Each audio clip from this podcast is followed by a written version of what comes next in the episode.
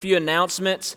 Uh, first of all, I just wanted to thank everyone who came out and volunteered for the fall festival on um, on Wednesday night. I know that that was a different night than we were originally supposed to do it, but you all came out full force, and uh, so many of you cooked and did trunks and helped with food, um, helped with the uh, cake walk. We had so much food that we gave away at the cake walk. There were some very happy people leaving the fall festival with cakes, maybe three or four of them. So, um, no, I'm just, I was, I'm very thankful for each of you. I wish I could thank everyone individually, um, but I can't. So this is the best, this is the best I can do. But I'm just so thankful that you all were a part of that. We had, um, of my count, 41 families register and that's not including the ones who didn't register. So that, that gives us a chance to reach out to them and to stay connected with them. So um, I'm just very thankful for that event and, and just all that you all did.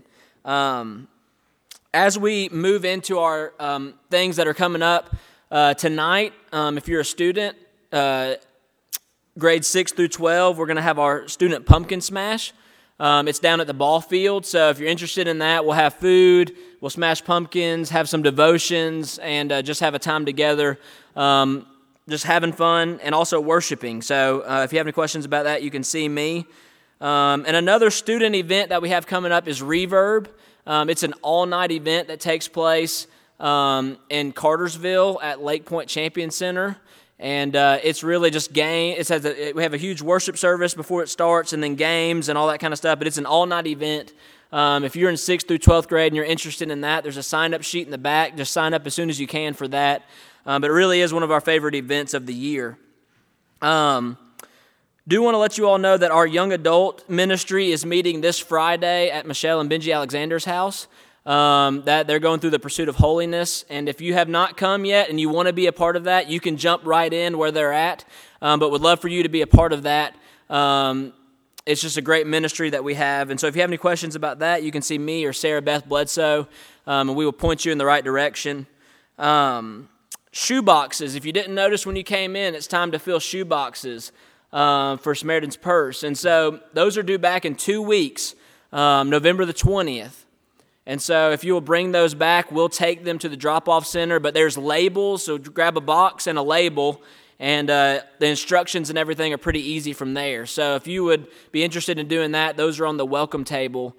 And uh, finally, last but not least, One Night in Bethlehem is coming very quickly. Um, it's going to be next month, so December 4th, which is a Sunday, and December 10th, which is a Saturday. Last year we did two Sunday nights, but this year is a Sunday night followed by a Saturday, and we always need volunteers for that. Um, there's, a, there's a volunteer list in the back. If you know um, that you do a certain thing every year, but please still put your name on that list so we know that that's covered. But it's one of the biggest um, outreaches that we have each year. So we would love for you to be a part of that. If you don't know what One Night in Bethlehem is, you're new and you want to be involved in that, you can ask any of us on staff, me, Neil, um, Crystal, when she gets back, and we will we will let you know, and we will we have a spot for you. So uh, we'd love for you to be a part of that. But as we get started with worship, I'm going to ask uh, Mr. Duro Langley to come forward, and he's going to read our call to worship.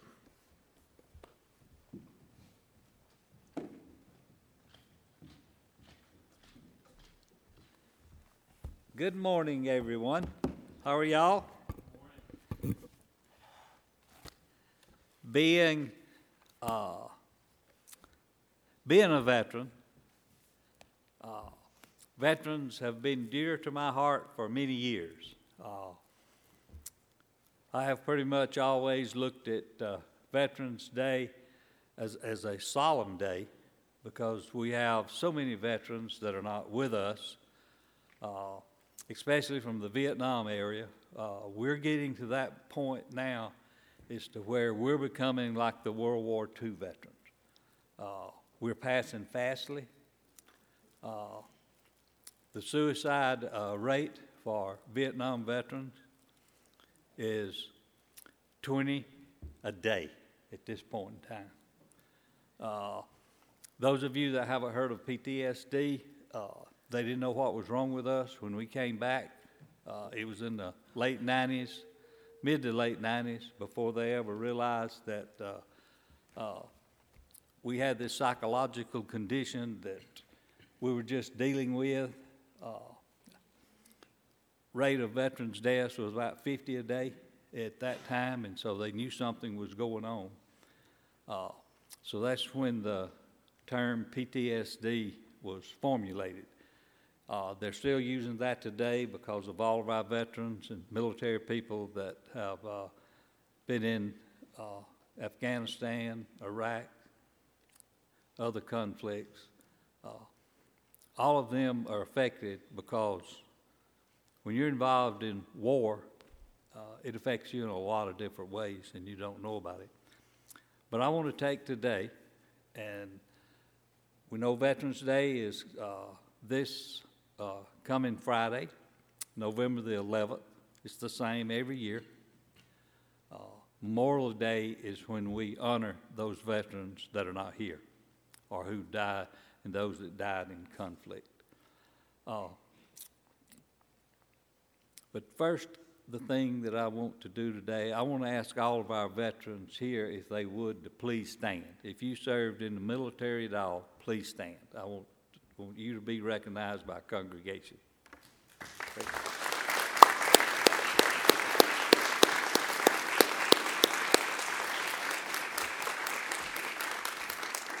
And it's good to see Al back there in the corner. Good. Uh, yeah, there you go. yeah. yeah. If y'all don't know what he was referring to, the TV is flooded with ads about Camp Lejeune. If you drank the water up there, call me, you know. Yeah. The, but anyway, that's it's kind of like the Agent Orange, same same situation. You know, call me. But uh, we had several uh, Veterans Day programs yesterday uh, around the areas because of Veterans Day falling on a uh, Friday. But for those of you who are not doing anything this Friday, uh, the school is having their kind of annual parade that they have started. And uh, they're asking for all veterans uh, to meet at the bus barn out on Highway 34 at 9:30. And what we do is we kind of have our vehicles decorated up, and we have flags uh, on the vehicles. And then we drive through the elementary school first because it's right next to the, uh, the bus barn. And all those kids are out there just waving. And if, if you want to see something precious, you need to be in that parade and seeing those kids waving the flags. Then we go to the elementary school uh, out on 100, and we drive through the back of the elementary school where all the students are. And then we'll come back to the high school, and uh, we'll drive through the high school and uh, then there'll be refreshments at the GPAC building over there. So if you're not doing anything Friday, get you a flag, put it on your car, and come to the bus garage out on Highway 34 going toward Newnan.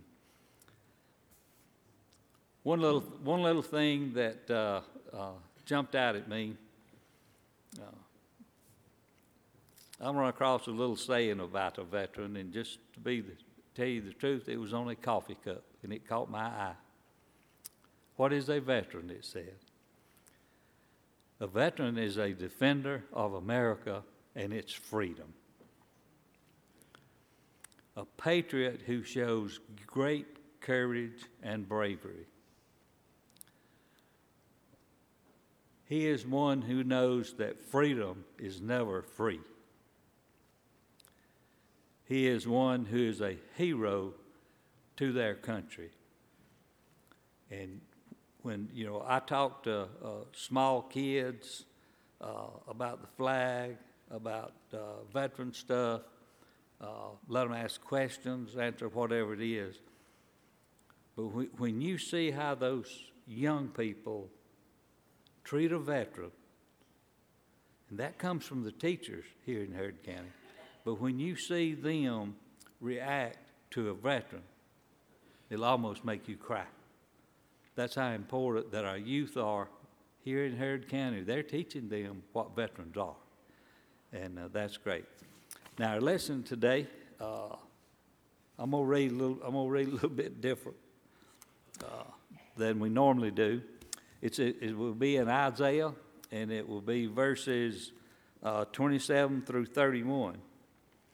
And what I am going to do, I found it very interesting. Uh, I use Matthew Henry as one of my study guides, and uh, on my phone I have a cons- concise version of Matthew Henry, and I'm going to read that this morning, beginning with Isaiah 40, verses 27 through 31. The people of God are reproved for their unbelief and distrust of God. Let them remember that Jacob that, that they took the names Jacob and Israel from one who found God faithful to him in all his straits. And they bore these names as people in covenant with him. Many foolish frets and foolish fears would vanish before inquiry into the causes. It is bad to have evil thoughts, they rise up in your mind. But worse, turn these evil thoughts into evil words. What they had known and, and uh, had heard was sufficient to silence all these fears and distrust. Where God had begun the work of grace, He will perfect it. He will help those who, in humble dependence on Him, help themselves. As the day, so shall the strength be. In the strength of divine grace, their souls shall ascend above the world. They shall run the way of God's commandments cheerfully. Let us watch against unbelief, pride, and self confidence. If we go forth in our own strength, we shall faint and utterly fall. But having our hearts and our hopes in heaven, we shall be carried above all difficulties and be enabled to lay hold of the prize of our high calling in Christ Jesus. Let us pray. Our kind and merciful Heavenly Father, we just come, you to, come to you today and just so thankful that we are, be, uh, we are able to worship you in freedom in uh, your house, Father. We just pray that you'll continue to look after our country. You look after all of the military that is protecting our country, Father and just be with them and give them the guidance and uh, be able to survive uh, another day, Father. Uh, a lot of them have difficulty, difficult uh, fears ahead of them. And Father, as Neil brings us the message this morning, we just ask that you open his heart, let his mouth speak the words so that we can understand more about your book. And Father, we're just so thankful to everyone that is here this morning and we just give all of our glory to you. This ask in Jesus Christ's name. Amen.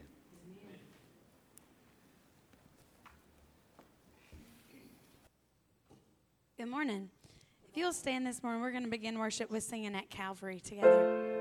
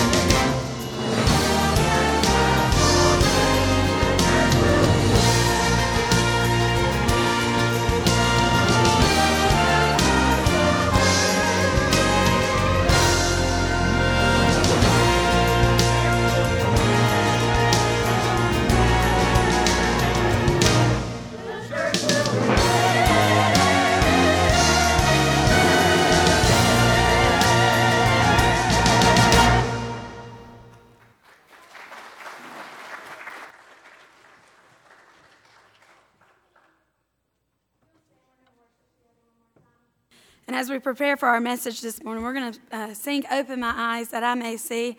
And there's actually a fourth verse that isn't in your hymnal that we're also going to um, sing this morning just to prepare our hearts um, for worship. I hope you kind of focus in on these songs as your prayers we sing this morning.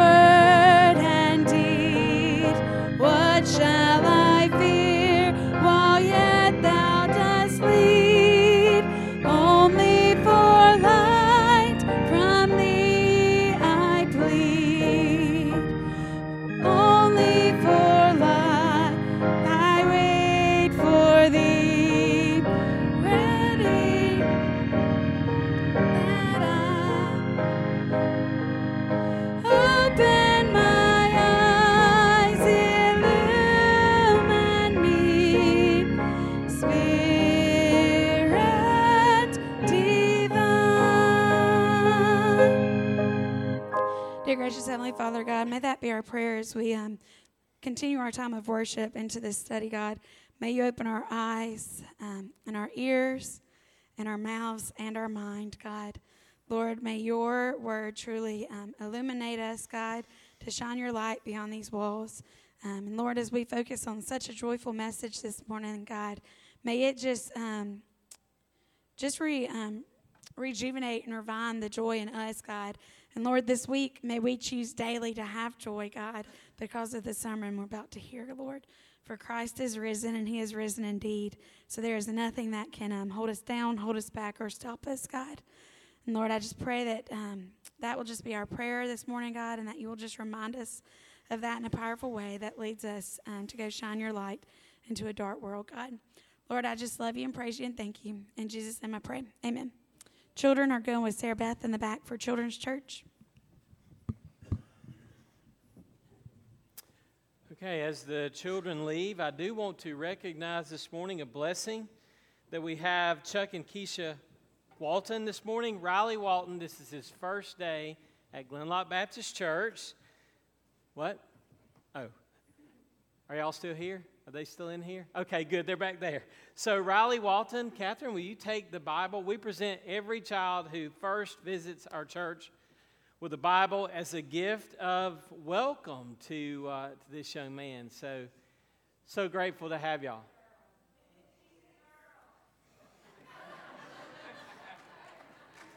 What was the name? there you go. Good. I made another mistake. Y'all welcome her to our church.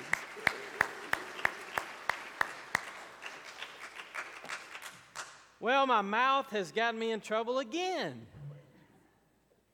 It happened last Sunday. In fact, it happened multiple times last Sunday. Does your mouth ever get you in trouble? It's okay unless you're in the pulpit, then your mouth gets you in big trouble. Let's turn to Luke chapter 24, and I'll share with you what I mean. So, last Sunday morning, near the end of my message, I made reference to the fact that um, when they came to Jesus' body on the cross, that they broke his legs.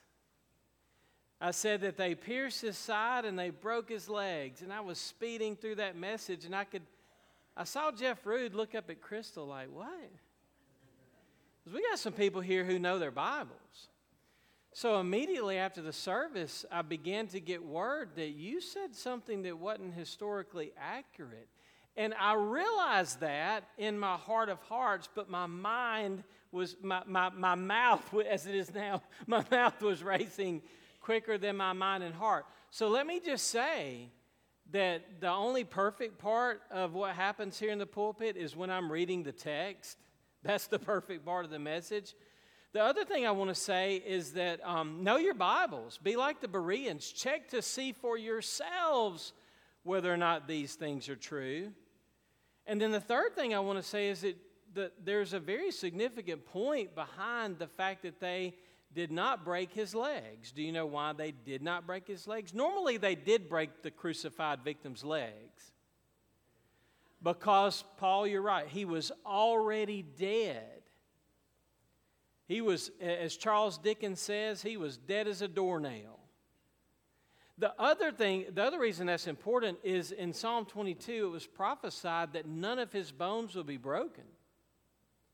So not only did it prove that Christ was already really, really dead, but it also proved that God was sovereign and in control of every detail of the cross.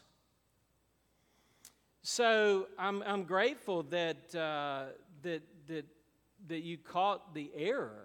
And um, we want to be consistent with Scripture. And, and for the life of me, I don't know why I said that. I, I may have said it to have a really good lead in today. so Let's turn to Luke and go, the providence of God. Turn to Luke chapter 24. Now, this is incredible. This is good news. I love preaching about the resurrection of Christ. It's not just for Easter, it's not just for the springtime, it is for every single day that we live. We have worked through Luke's gospel, and this has been the last few weeks in a very simple summary. First, Jesus was arrested, then, Jesus was sentenced, then, Jesus was crucified, then, last week, Jesus was buried. How would life be now if Christ remained dead? The Bible works out some of those implications, but just a thought to get us started this morning because look at Luke 24, verse 1. And I'm going to read through verse 35. This is, this is the good news. This is the, the truth, the whole truth, and nothing but the truth because it says in 24, 1, but on the first day of the week, what a hopeful phrase, but on the first day of the week, at early dawn, they came to the tomb bringing the spices which they had prepared, and they found the stone rolled away from the tomb. But when they entered, they did not find the body of the Lord Jesus. And it happened that while they were perplexed about this, behold, two men suddenly stood near them in dazzling apparel. These are angels, these are angelic messengers. Luke's gospel began with the birth of Jesus, angels announcing his birth. Luke's gospel is closing with the resurrection of Jesus and angels announcing that he is risen. The women were terrified, and rightfully so. They bowed their faces to the ground. The men said to them, Why do you seek the living one among the dead? He is not here, but he has risen. Remember how he spoke to you while he was still in Galilee, saying that the Son of Man must be delivered into the hands of sinful men and be crucified, and the third day rise again. Verse 8 the light bulb goes off. They remembered his words. They returned from the tomb and reported all these things to the eleven and to all the rest. Now they were Mary Magdalene and Joanna and Mary, the mother of James. Also, the other women with them were telling these things to the apostles. These words appeared to them as nonsense. Nonsense. And they would not believe them. But Peter arose and ran to the tomb, stooping and looking in. He saw the linen wrappings only, and he went away to his home, marveling at that which had happened. Now, verse 12 is in brackets in the New American Standard because, frankly, there are some ancient manuscripts that do not contain verse 12, and your Bibles may make a note of that or they may bracket that. Moving on to verse 13. This to me is just an incredible story. So, there were two of them who were going that very day, and they were walking home to a village named Emmaus, which was about seven miles from Jerusalem, which, according to some commentators, about a two hour walk. So they were conversing with each other about all the things which had taken place, and it came about that while they were conversing, while they dis- are discussing, Jesus himself approached and began traveling with them. But their eyes were prevented from recognizing him. Now, was it their slowness? Was it their lack of faith? Was it God Himself waiting until just the right moment to set the stage for the, for the incredible contrast? Well, maybe all of that. Verse 17, He said to them, he said to them, What are these words that you're exchanging with one another as you're walking? And they stood still, looking sad. One of them, named Cleopas, answered and said to him, Are you the only one visiting Jerusalem and unaware of the things which have happened here in these days? Now, I can relate to Cleopas here because I've asked some really stupid questions in my life. But this question is really, I mean, come on. Are you the only one who doesn't know what has happened? Look at verse 19. Jesus said to them, What things? See, the irony here is that Jesus is the only one who knows fully what has just happened in Jerusalem, and they will come to understand as he explains it. So Jesus says, What are you talking about? What things are you referring to? So they said to him, The things about Jesus the Nazarene, who was a prophet, mighty indeed, and word in the sight of God and all the people. How the chief priests and our rulers delivered him up to the sentence of death and they crucified him. We were hoping. That's why they're sad. We were hoping that it was he who was going to redeem Israel. Indeed, besides all this, it's the third day since these things happened. But also, some women among us amazed us. When they were at the tomb early in the morning, they did not find his body, and they came saying that they had seen a vision of angels who said that he was alive. And some of those who were with us went to the tomb, and they found it exactly as the women also had said, but him they did not see. And he, Jesus, said to them, O foolish men, slow of heart to believe in all that the prophets have spoken. Was it not necessary for the Christ to suffer these things and to enter, and to enter into his glory? And beginning with Moses and all the prophets, he explained to them the things concerning himself in all the scriptures. He preached himself to them from the scriptures. They approached the village where they were going, and he acted as though he would go farther, farther, and they urged him, saying, Stay with us. It's getting toward evening. The day is now nearly over. And so he went in to stay with them. So it came about that when he had reclined at the table with them, that he took the bread, he blessed it, and breaking it, he began giving it to them. Man, make yourself at home, Jesus. he just reclines and takes the bread and starts serving them right there in their own home. Verse 31, this is amazing. And their eyes were opened, and they recognized him, and then he vanished from their sight. They said to one another, Were not our hearts burning within us while he was speaking to us on the road, while he was explaining the scriptures to us?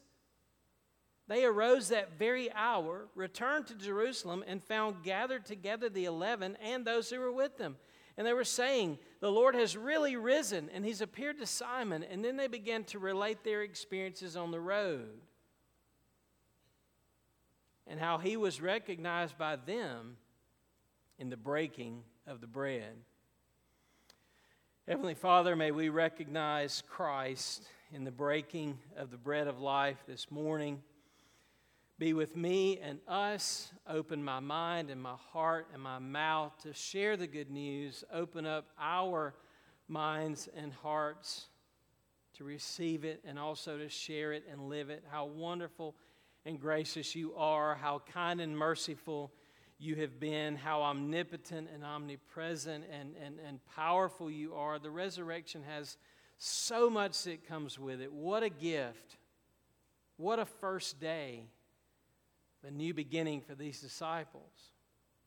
And that can be every day uh, for us if we will believe in Christ and trust Christ, follow Christ, and walk with Him through the journey uh, to, our, to our ultimate home, which is heaven. In Christ's name we pray. Amen.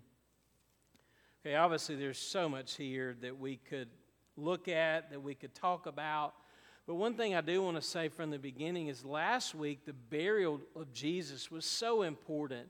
And we talked about how the people who were involved in the burial of Jesus were, were, in a sense, models for how we can live now.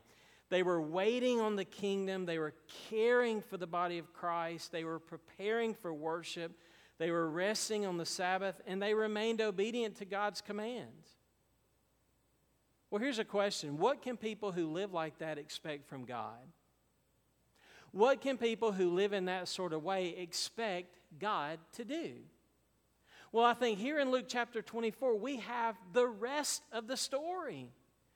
We have in verse 1 this major transition that, that seems to say to us, yeah, Jesus was dead and buried, and they were grieving and they were sad, but God God had planned something and God has done something. And now He is opening up that great gift of life and eternal life for them to witness, to feel, to behold, and to share with the world. Bryson mentioned one night in Bethlehem is approaching, and it is fast approaching. And one of the roles that I have is standing at the empty tomb at the end of the story and proclaiming with the angelic Todd Hanley that he is not here, he is risen. But frankly, it's a pretty dark walk from the cross to the tomb. I mean, it's not well lit intentionally. So that as people kind of feel their way and find their way, that the setting is to set the stage for the dramatic, lightened, powerful announcement of, Behold, he is risen. So that's why it's crucial to go into the burial, the sorrow, the sadness, the disappointment, the hope, so that then the power and light and glory of the resurrection can only be enhanced for all that it is. So, one of the things we've got to grasp from the very beginning are, is the fact that it took God for them to see it, it took God for them to grasp it. So I want to approach our text this morning eh, with kind of a framework to look at what God did and what God opened on that first resurrection morning. I'll go ahead and start. Number one, God opened the tomb to reveal the resurrection of Jesus. God opened the tomb to reveal the resurrection of Jesus. What a big surprise! What's interesting is that the first followers of Jesus were not expecting it. It completely shocked them. It bewildered them. They were very slow to believe it and very slow to embrace it. And we might say to ourselves, what's wrong with those people? Why couldn't they get it? And then you need to look in the mirror and ask yourself, what's wrong with me? Why am I sometimes so slow to believe? How could I, looking back on your life, you can think of times, how could I have been so foolish? How could I have not seen it? And this emphasizes one of the, the proofs of the resurrection is that they were not expecting it, and it took a divine angelic announcement and an omnipotent work of God to raise his son up from the dead so that the first followers of Jesus could finally see that he is not dead, that he is the living God. Now we know God is all the omnis, okay? He's omnipotent, which means he's all powerful. He's omniscient, meaning he is all knowing. He is omnipresent, meaning he's everywhere. He's immutable, he's unchanging, he's self existent, he's faithful, he's just. On paper, we know all of those things. But applying it into life, you and I also look for living among the dead. And so we need God's grace we need God's help. And thankfully, mercifully, He's up to the task of opening the tomb so that you and I can see that He truly is the living God. What we are pressing right now is the fact that in our framework and in our thinking, we don't think like God thinks. We don't, our context and our framework is so locked in on our life and our way why did they not see it coming? Because they were so stuck in themselves. They were so narrow minded. They were so self absorbed. The reason they couldn't imagine the resurrection is they couldn't face the truth of the cross. They were not willing to accept that painful part of the story. And so, if you're not willing to accept the cross and, and, and the death, then you'll never expect a resurrection because you're not willing to face the first part. C.S. Lewis said this one reason you and I don't experience more resurrections in our lives is the fact that there are deaths that we refuse to die. We do not experience more resurrections because of the deaths that we refuse to die, meaning we are stubborn. What did Jesus tell those guys? This is not a nice thing to say. You are foolish. foolish not to believe. That's why you're sad. That's why you're hoping. On Wednesday mornings and Wednesday nights, we're going through the book of Hebrews. A lot of you know that I've been in the process and we finally closed on our house, we've moved. Through the moving process, I've discovered a lot of things. One of the things that I was happy to discover was this old book my grandfather gave me that takes you through the book of Hebrews. And I'm thinking, well, I'm studying Hebrews. Here's a gift. and I remember this is one of the first books I ever read as a young pastor. My granddad had dated this book with his little handwriting, 1981, so I felt really cool. I'll put Neil 1993. That's a long time ago. And I'm going back through this book again, reading it again for the first time.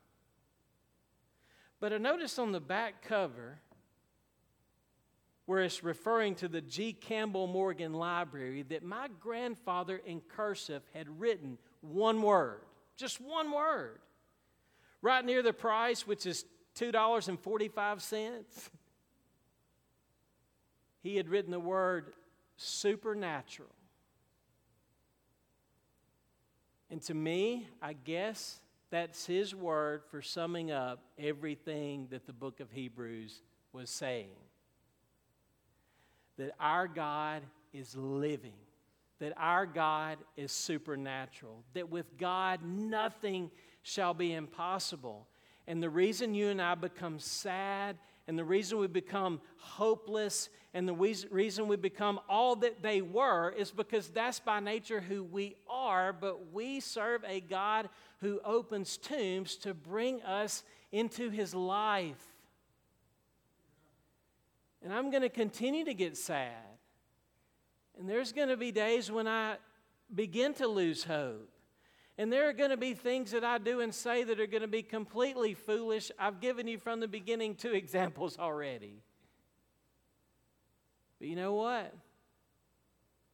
Our God is the living God. And here in this dead, fallen world, we serve a God who, on that first day, opened a tomb that has changed absolutely everything. Everything.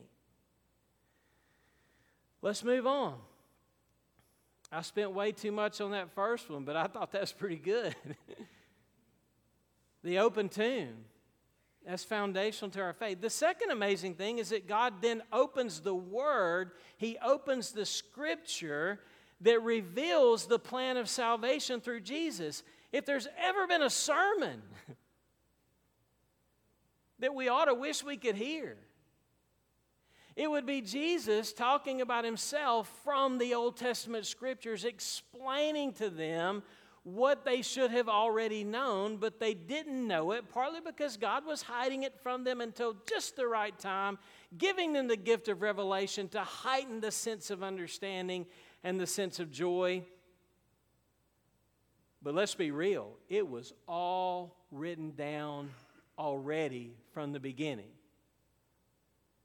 From Genesis chapter 3, verse 15, where a promise was made to crush the head of the enemy, Satan, the author of sin and fall and death and the curse. He made a promise in Genesis 3:15. I wonder if Jesus took him to, Genesis 3:15. And said, Right here was the first promise of the gospel, and it's talking about me. Isaiah 53. Our griefs he carried, our sorrows he bore he, by his stripes. I, I, I just know he took them through Isaiah 53 and talked about he was the Lamb of God sent to take away the sin of the world. As they walk home to Emmaus, he gives them the light that they need from the scriptures to fully understand the things they were talking about. And if you and I want to know and fully understand the things that we are c- currently talking about in our culture and in our context, if we really want to know the truth of what's going on and where the narrative of future history is going, we go to the Word of God and, and, and Luther said this just as mom and dad go to the crib only to get the baby, we go to the scriptures only to get Christ. We go to the scriptures to receive Christ. He is our need. And that's exactly what he does in this particular passage. So after saying you're foolish and slow, right? You're foolish and slow and hard, hard to believe, hard to change, stiff necked and stubborn. He then uses the word to, Jeremiah said this the word of God is like a hammer. It is like a hammer that will break the pride and the unbelief and the foolishness of humanity. And that's what he does with their hearts. And he does this in a good way. He does it in a merciful way. He does it in a gracious way. He opened the scriptures. He opened the tomb, he opened the scriptures, moving on. Then, here's what's incredible also, all these incredible things. He opens the eyes, the hearts, and the minds of these first disciples to transform their lives. He opens the minds, hearts, and eyes of the disciples to transform their lives. Verse 31 Their eyes were opened. I can see clearly now the rain is gone. He's opened their eyes they finally see through the breaking of bread who they have been conversing with. And then not only does he open their eyes because you and I by nature are spiritually blind. You and I by nature are spiritually blind. We need the light of the Word and the light of the Spirit and the light of the gospel to open our eyes so that we can see one reason why Jesus, as he healed physically, he did all these things physically, now he does it spiritually. He opens their eyes and our hearts are hard, but he, he, he moves in their hearts. They have a heartwarming experience. Look at what they say to themselves in verse 32. Isn't that amazing?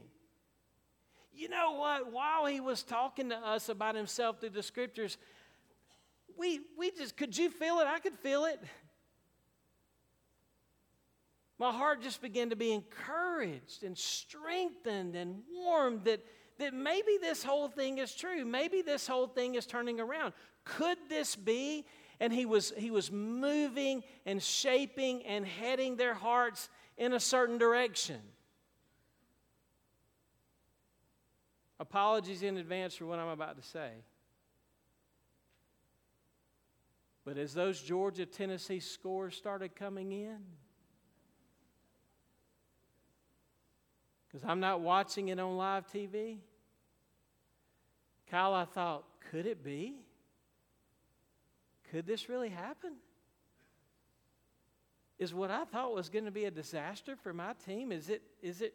Eh, and, and, and you know this as a fan because our my first instinct is just you know we're going to get destroyed again you know you live with all that past trauma and then you're like wait a second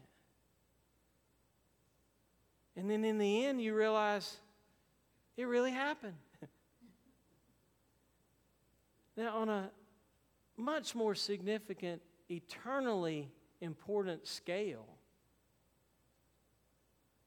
as Jesus opened the scriptures and he opened their eyes and their hearts and their minds,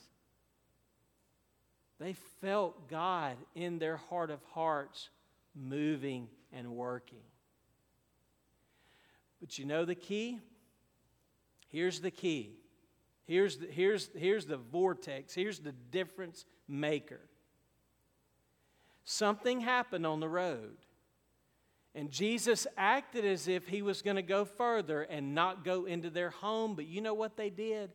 They felt something already a need and a desire and a passion. And it says they invited Jesus in. Ah. They responded to what God was doing in their heart by wanting what? By wanting more. Because He is the risen Christ, table fellowship with the Lord and His people and His Word is still available to you and me. Because the events of the gospel are not locked into Bethlehem. They're not locked into Jerusalem. They're not locked into 2,000 years ago. If this really is, according to the back of this book of Hebrew, if this really is a supernatural event and He is the living God, then you and I have, have been invited and have the opportunity to have this type of fellowship here and now with our risen Christ. And that's why one of John's visions in the book of Revelation is incredible. He, he says this Behold, I stand at the door and knock. He's on the outside. What hospitality! What a gentle Savior and servant. The King of Kings and the Lord of Lords is knocking, desiring fellowship with you in your life. And the reason John was telling the church that is that they thought they didn't need him. They said, We're rich, we're powerful, we're smart, people like us, we got it made. Why do we need anything? And John says, You don't know that you're poor, wretched, blind, naked, and miserable. That's why he's at the door of your life knocking. Now, the two on the road to, to Emmaus, they already got it. They, they knew their need and they said, Please come in. Now, in my transition of moving, something pretty interesting happened to me way early in the process. So, Tracy and I needed a few small plumbing jobs done inside the house leaky faucets, putting a new sink in. You know, you got to do all that. You got to fix it up in order to sell it. We've been living like this for 15 years. Hired a really good plumber. I love the guy. I happened to be working at my desk one of the days he came to do some of the work. His name's Glenn. I'll tell you the rest of it if you're interested in his contact information. But Glenn's in there and he's working, he's working. He goes out to his truck. He'd been working a couple of hours. He goes out to his truck to get a tool or to get a part or something, and the door had closed behind him. Glenn's at my front porch and, and, and I hear something, somebody knocking at the door. and I was like, is that Glenn? So I go to the door and I open the front door, and it's Glenn the plumber. And the reason I go to the door and open it is because I need Glenn. I can't do this stuff on my own. It would be worse if I did it on my own. So I said, Glenn, what are you doing? I said, You've been working in here two hours and you're knocking to see if I'll let you back in. Glenn says, Hey, he says, Hey, man, he says, I, am not the owner of this house. He says, I just, I respect everybody's right to, to privacy and to their home ownership. He says, If I go out to the truck every time, I knock before I come back in. I thought, man, that's incredible. I would, I would have left the front door open the whole time and just been back and forth. What a wonderful Savior we have. And I could talk all day about what God can open in your life. But in reality, He's knocking. He's knocking. And if you will finally recognize your desperate need of Him, what happened here on the road to Emmaus can happen in your life personally. He opened the eyes, hearts, and minds of the disciples to transform their lives. And I'll close with this, and there's more, I guess, maybe next week. I'll find a way to fit all this in. But the fourth opening is that he opened the mouths of the disciples to empower them to share the good news. He opened the mouths of the disciples to empower them to share the good news. The heart of the gospel is the Lord has really risen. He's appeared to Simon. And they began to relate their experiences on the road and how he was recognized by them in the breaking of bread once they finally got it, they went back to Jerusalem. They, they did a 180. They repented. They turned and went back to the, to the original setting the original epicenter of all that God was doing in salvation history, and they wanted to be a part of it. In fact, they had something to bring to the table, they had something to share. Their personal testimony about what God was doing in their life, we saw him, we saw him, we saw him too. But isn't it interesting that Luke picks out Simon Peter? What was so big about appearing to Simon Peter? Man, the cross of Christ crushed Peter. His own betrayal crushed Peter. Jesus intentionally and personally went to show Peter